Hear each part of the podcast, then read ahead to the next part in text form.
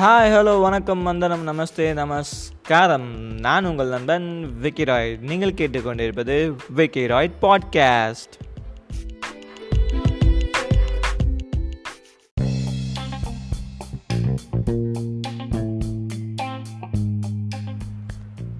அனைவருக்கும் இனிய இரவு வணக்கங்கள். இந்த இனிமையான இரவு நேரத்தில் நான் உங்களோட இணைஞ்சிருக்கேன் விக்கி ராய்ட் நீங்கள் கேட்டுக்கொண்டிருப்பது விக்கி ராய்ட் பாட்காஸ்டின் விக்ரம் வேதா.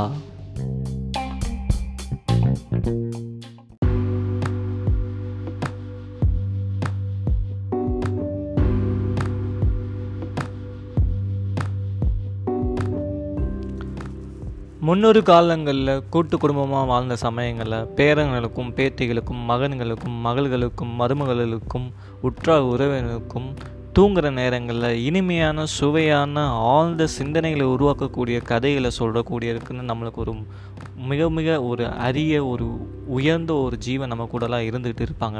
அவங்கன்னா யாருன்னு பார்த்தீங்கன்னா பாட்டிகை. பாட்டிகை சொல்கிற கதைகளை மிஸ் பண்ணுற பேரங்களும் இன்னும் இந்த காலத்தில் இருக்காங்க. பாட்டிகை சொன்ன கதைகளை இன்னும் ஞாபகம் வச்சு நம்ம கூட ஷேர் பண்ணக்கூடிய பல பாட்டிகளும் பல தாத்தாக்களும் இந்த காலங்களில் இருக்க தான் செய்கிறாங்க இப்போது பாட்டிகளும் இல்லாமல் போகிற இந்த நேரங்களில் பாட்டிகளை தவிர்த்து நம்ம கையில் இருக்கிறது பாட்காஸ்ட் மட்டும்தான். இந்த விக்கிராய்ட் பாட்காஸ்டில்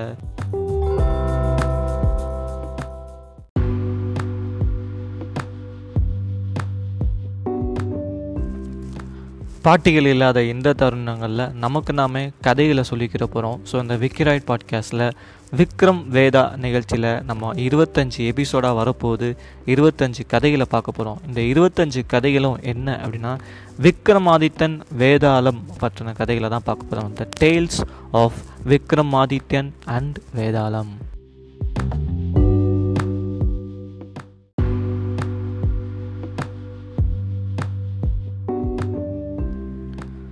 இந்த விக்ரம் வேதா நிகழ்ச்சியில் நம்ம விக்ரமாதித்தன் வேதாளத்தோட கதைகளை மட்டும் பார்க்க போகிறதில்ல இந்த கதைகளுக்கு பின்னாடி மறைஞ்சிருக்கிற அறிவியல் பற்றியும் நம் முன்னோர்களுடைய அறிவு கூர்மையை பற்றி தான் பார்க்க போகிறோம் the tales of Vikramadithan and Vetala கதையில் நம்ம பார்க்க போகிறது science and intelligence of fosters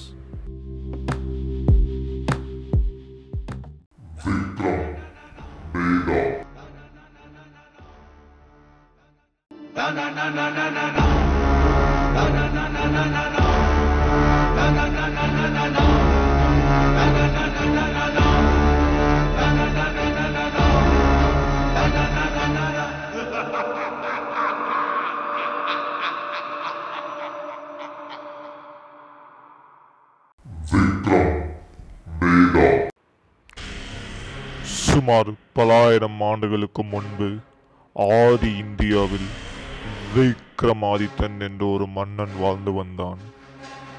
Vikram என்றால் வீரம் என்று பொருள்படும். ஆதி என்பது சூரியனை குறிக்கும். வீரமக்க சூரியன் போன்றவன் என்று பொருள்பட்ட விக்ரமாதித்தன் என்ற மன்னன் வாழ்ந்து வந்தான். அந்த மன்னன் உஜ்ஜயினி என்ற ஒரு ஊரினை தலைநகராக கொண்டு பாடலிபுத்ரா போன்ற நகரங்களை ஆண்டு வந்தான்.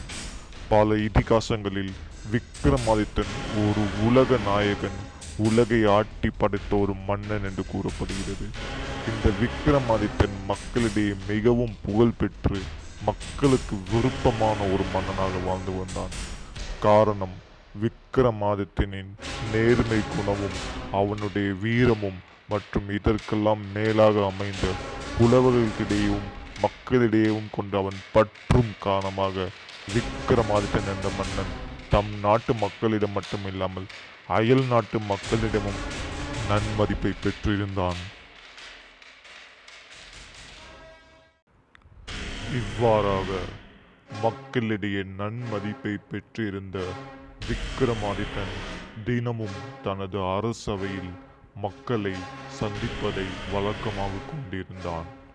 ஒவ்வொரு நாளும் ஒவ்வொரு மக்களும் வந்து தங்கள் குறைகளையும் நிறைகளையும் மன்னன் விக்ரமாதித்யனிடம் கூறி சென்றனர். அப்படியாக ஒவ்வொரு நாளும் தன்னோட அரசவைக்கு ஒரு பிச்சைக்காரன் வருவதை மன்னர் அறிந்திருந்தார். அந்த பிச்சைக்காரன் தினமும் ஒவ்வொரு நாளும் வரும்போது ஒவ்வொரு பழங்களை ஒவ்வொன்றாக எடுத்து கொண்டு வந்து மன்னன் விக்ரமாதித்தனுக்கு பரிசளிப்பான். இவ்வாறாக ஒவ்வொரு நாளும் வந்த பழங்களை விக்ரமாதித்தன் தனது சேவகனிடம் கொடுத்து அந்த பழங்களை சேகரித்து வைக்க சொல்லியிருந்தான். இவ்வாறு நடக்க ஒரு நாள் பிச்சைக்காரன் கொண்டு வந்து கொடுத்த பழத்தை தன்னுடைய சேவகனிடம் கொடுக்கும்போது தவறுதலாக பழம் கீழே விழுந்து நொறுங்கிவிட்டது ஆனால் அந்த அரசவையில் இருந்த அனைவருக்கும் மிகப்பெரிய ஆச்சரியம் அதில் காத்திருந்தது. காரணம் என்னவெனில் பிச்சைக்காரன் கொடுத்த பழத்தில் இருந்து பவளம் ஒன்று வெளிப்பட்டது. சிவப்பு நிறத்தில் கண்களை பறிக்கும் சிவப்பு நிறத்தில் அந்த பவளம் தென்பட்டது. இதை கண்ட ஒவ்வொருவரும் அரசவையில் இருந்த அனைவரும் அதிர்ச்சியுற்றனர். விக்ரமாதித்தன் உள்பட. காரணம் என்னவெனில் ஒரு பிச்சைக்காரன் கொடுத்த பழத்தில் எப்படி இப்படி ஒரு பவளம் உள்ளே வந்தது என்று.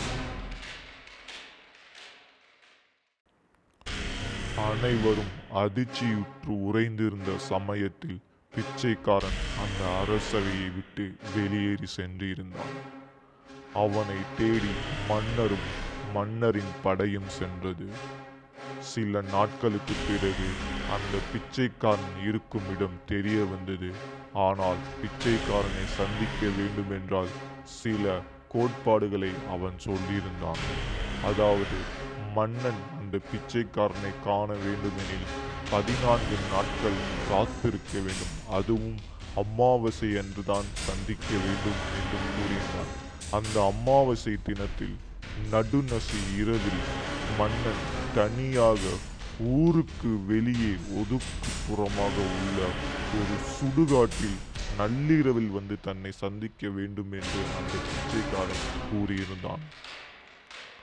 அதன் காரணமாக பதினான்கு நாட்கள் கழித்து வந்த அமாவாசை தினத்தன்று நடுநசி நள்ளிரவில் யாரும் இல்லாத நிலையில் தனி ஒருவனாக மன்னன் விக்ரமாதித்தன் ஊரினை விட்டு வெளியே சென்று தூரமாக ஓய்ந்து ஒளிந்து கடந்த ஒரு சுடுகாட்டின் மத்தியில் சென்றான். ஊருக்கு கிழக்காக ஒதுக்குப்புறமாக ஓய்ந்து கிடந்த அந்த மயானத்துக்கு மன்னன் விக்ரமாதித்தன் தனியாக சென்றிருந்தான் அங்கு இருந்த பிச்சைக்காரனிடம் மன்னன் விக்ரமாதித்தன் எதற்காக தன்னை தினமும் வந்து சந்தித்ததாகவும் எதற்கு தனக்கு பவளம் இருந்த ஒரு பலன்களை பரிசளித்ததாகவும் வினவினான். அதற்கு அந்த பிச்சைக்காரன் தனக்கு ஒரு உதவி தேவைப்படுவதாகவும் அந்த உதவினை இந்த உலகில் இருக்கிற எவராலும் செய்ய முடியாது என்றும் விக்ரமாதித்தன் மன்னனால் மட்டுமே அந்த உதவியை செய்ய முடியும் என்று மன்றாடினான். அதற்காகவே விக்ரமாதித்தன் மன்னனிடம் யாசகம் கேட்டு ஒரு பிச்சைக்காரன் போல் மாறுவேடத்தில் வந்ததாக தெரிவித்தான்.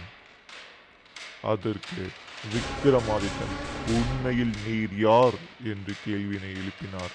அதற்கு அந்த பிச்சைக்காரன் தான் ஒரு மந்திரவாதி என்றும் தான் ஒரு ஜோதிட கலைஞன் என்றும் தன்னால் இங்கு ஒரு காரியம் ஆக வேண்டி இங்கு வந்திருப்பேன் என்றும் கூறினான். அந்த காரியத்தை மன்னன் விக்ரமாதித்தினால் மட்டுமே செய்ய முடியும் என்று கேட்டு விக்ரமாதித்தனிடம் யாசகம் புரிந்தான் அதற்கு மன்னன் விக்ரமாதித்தனும் அடிபணிந்து நல்லாசி கூறினார். மந்திரவாதி கேட்கும் உதவியை மன்னன் விக்ரமாதித்தன் செய்வதாக சத்தியம் செய்து விட்டார். அந்த உதவி யாதென விக்ரமாதன் கேட்கும் பொழுது அப்பொழுதுதான் மிகப்பெரிய அதிர்ச்சி காத்திருந்தது. மன்னா மன்னாதி மன்னா மக்கள் குறை தீர்க்கும் மன்னா எனக்கு ஒரு யாசகம் கேட்டு வந்துள்ளேன் மன்னா என்னை வாழ வைக்க ஒரு உதவி செய்யுங்கள் மன்னா. ஓடி ஆடி ஓய்ந்து அழியும் தருவாயில் உள்ள என்னை தாக்க வேண்டும் மன்னா. அதற்காகத்தான் உங்களை நாடி இந்த உஜ்ஜயினி மாகாணம் வந்தேன் மன்னா. இந்த தள்ளாடும் வயது முதிர்ச்சியை தளர்த்தி வலிமை மிக்க இளைஞனாக எப்பொழுதும் இளைஞனாக என்றென்றும் இளைஞனாக சாகாத வரத்துடன் வாழ எனக்கு ஒரு உதவி செய்யுங்கள் மன்னா. இந்த ஊரின் வடக்கு நோக்கி சென்றீர்களானால் அங்கே ஒரு மிகப்பெரிய ஒரு ஆலமரம் ஒன்று உண்டு மன்னா. அந்த ஆலமரத்தில் ஒட்டி கிடக்கக்கூடிய ஒரு எலும்பு கூட்டினை மட்டும் எடுத்து வந்து என்னிடம்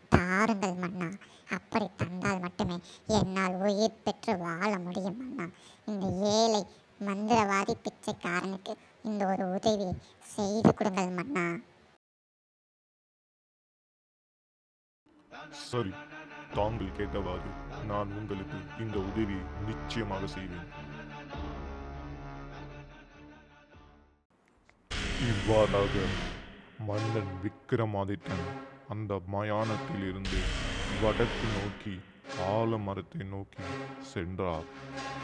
அந்த ஆலமரத்தின் நடுவில் உயரத்தில் ஒரு எலும்பு கூடு ஒன்று தொங்கிக் கொண்டிருந்தது. மன்னன் விக்ரமாதித்தன் அருகில் சென்றவுடன் அந்த எலும்பு பூனானது அவரை மிரட்டும் அளவுக்கு கூச்சலிட்டது. அந்த கூச்சத்திற்கு பயப்படாத மன்னன் விக்ரமாதித்தன் அந்த எலும்பு கூட்டை தூக்கி தன் முதுகில் போட்டார். உடனடியாக அந்த எலும்பு கூடு தனது மன்னன் விக்ரமாதித்தன் மீது நன்கு ஏறி அமர்ந்து இறுக பிடித்து கொண்டது.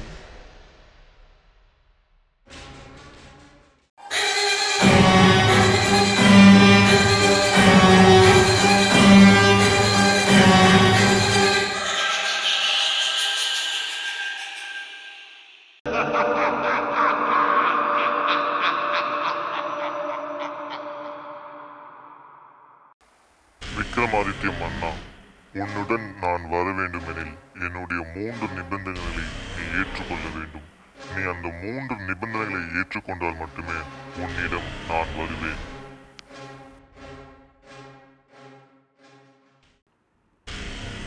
மூன்று நிபந்தனைகளா? என்னென்ன அவை? ஆம் விக்ரமாதித்ய மன்னா. மூன்று நிபந்தனைகள். நான் உங்கள் உடன் வருகையில் சில பல கதைகளை எடுத்துரைப்பேன். அந்த கதைகளின் முடிவில் சில பல புதிர்களை நான் தங்களிடம் வினவுவேன். நிபந்தனை ஒன்று அந்த புதிர்களுக்கான சரியான விடை உங்களுக்கு தெரிந்திருப்பின். அந்த விடையினை நீங்கள் என்னிடம் பகிர வேண்டும். அப்படி நீங்கள் பகிர்ந்த விடையானது சரியான விடையாக இருப்பின். நான் உங்களை விட்டு நீங்கி என் வாழ்விடமாக நான் கருதும் இந்த ஆலமரத்தின் கிளைகளில் வந்து தலையீடாக அமர்ந்து விடுவேன் ஏனில் தங்கள் மறுபடியும் என் இருப்பிடத்துக்கு வந்து என்னை முதுகில் ஏற்றி செல்ல வேண்டும். நிபந்தனை இரண்டு. தங்களுக்கு விடை தெரியாது எனில் மட்டுமோ அல்லது நீங்கள் கூறிய விடை தவறாக இருப்பின் மட்டுமே நான் உங்களுடன் கடைசி வரைக்கும் பயணிப்பேன். நிபந்தனை மூன்று. அதற்காக உங்களுக்கு தெரிந்த விடையினை என்னிடம் கூறாமல் அதை மறைக்க கூடாது. அப்படி நான் கேட்ட புதிருக்கான விடை உங்களுக்கு தெரிந்திருந்து அதை நீங்கள் என்னிடம் கூறாமல் மறைத்தால் உங்கள் தலை ஆயிரம் துண்டுகளாக உடையும். இந்த மூன்று நிபந்தனைகளை நீங்கள் ஏற்றுக்கொண்டால் நான் உங்களுடன் வர தயாராக இருக்கிறேன். நீங்கள் தயாராக இருக்கிறீர்களா மன்னரே? சரி உன்னுடைய இந்த மூன்று நிபந்தனைகளையும் நான் ஏற்றுக்கொள்கிறேன். நீ என்னிடம் கூறும் கதைகளை நன்கு கவனித்து அந்த கதைகளுக்கு நீ கேட்கும் புதிர்களுக்கான விடைகள் எனக்கு தெரிந்திருந்தால் நிச்சயம் உன்னிடம் பகிர்வேன். அப்படி எனக்கு அந்த கதைகளின் புதிர்கள் தெரியவில்லை எனில் நான் உன்னிடம் பகிர மாட்டேன். இதை நீ முழுமையாக நம்பலாம். என்னுடன் வா வேதாளமே.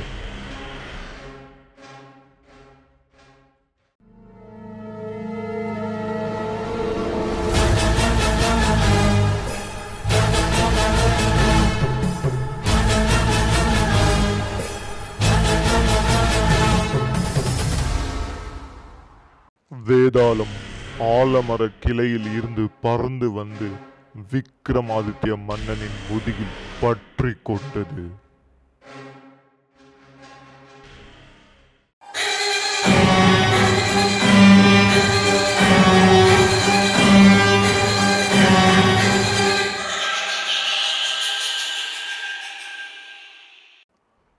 விக்ரமாதித்ய மன்னன் வேதாளத்தை முதுகில் பற்ற வைத்துக்கொண்டு காட்டின் நடுவில் நடக்க ஆரம்பித்தான். வேதாளமானது முதுகில் இருந்து விக்கிரமாதித்ய மன்னனிடம் தன்னுடைய முதல் கதையை கூற ஆரம்பித்தது.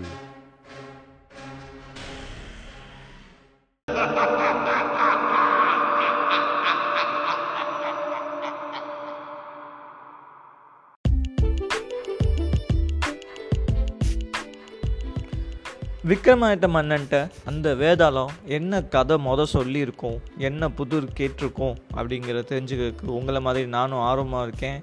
இதுக்காக நம்ம இன்னும் ஒரு ஒரு நாள் வெயிட் பண்ணோம். நெக்ஸ்ட் எபிசோடில் முதல் கதை. Stay tuned this is Vikram Veda web series sponsored by விக்ரைட் podcast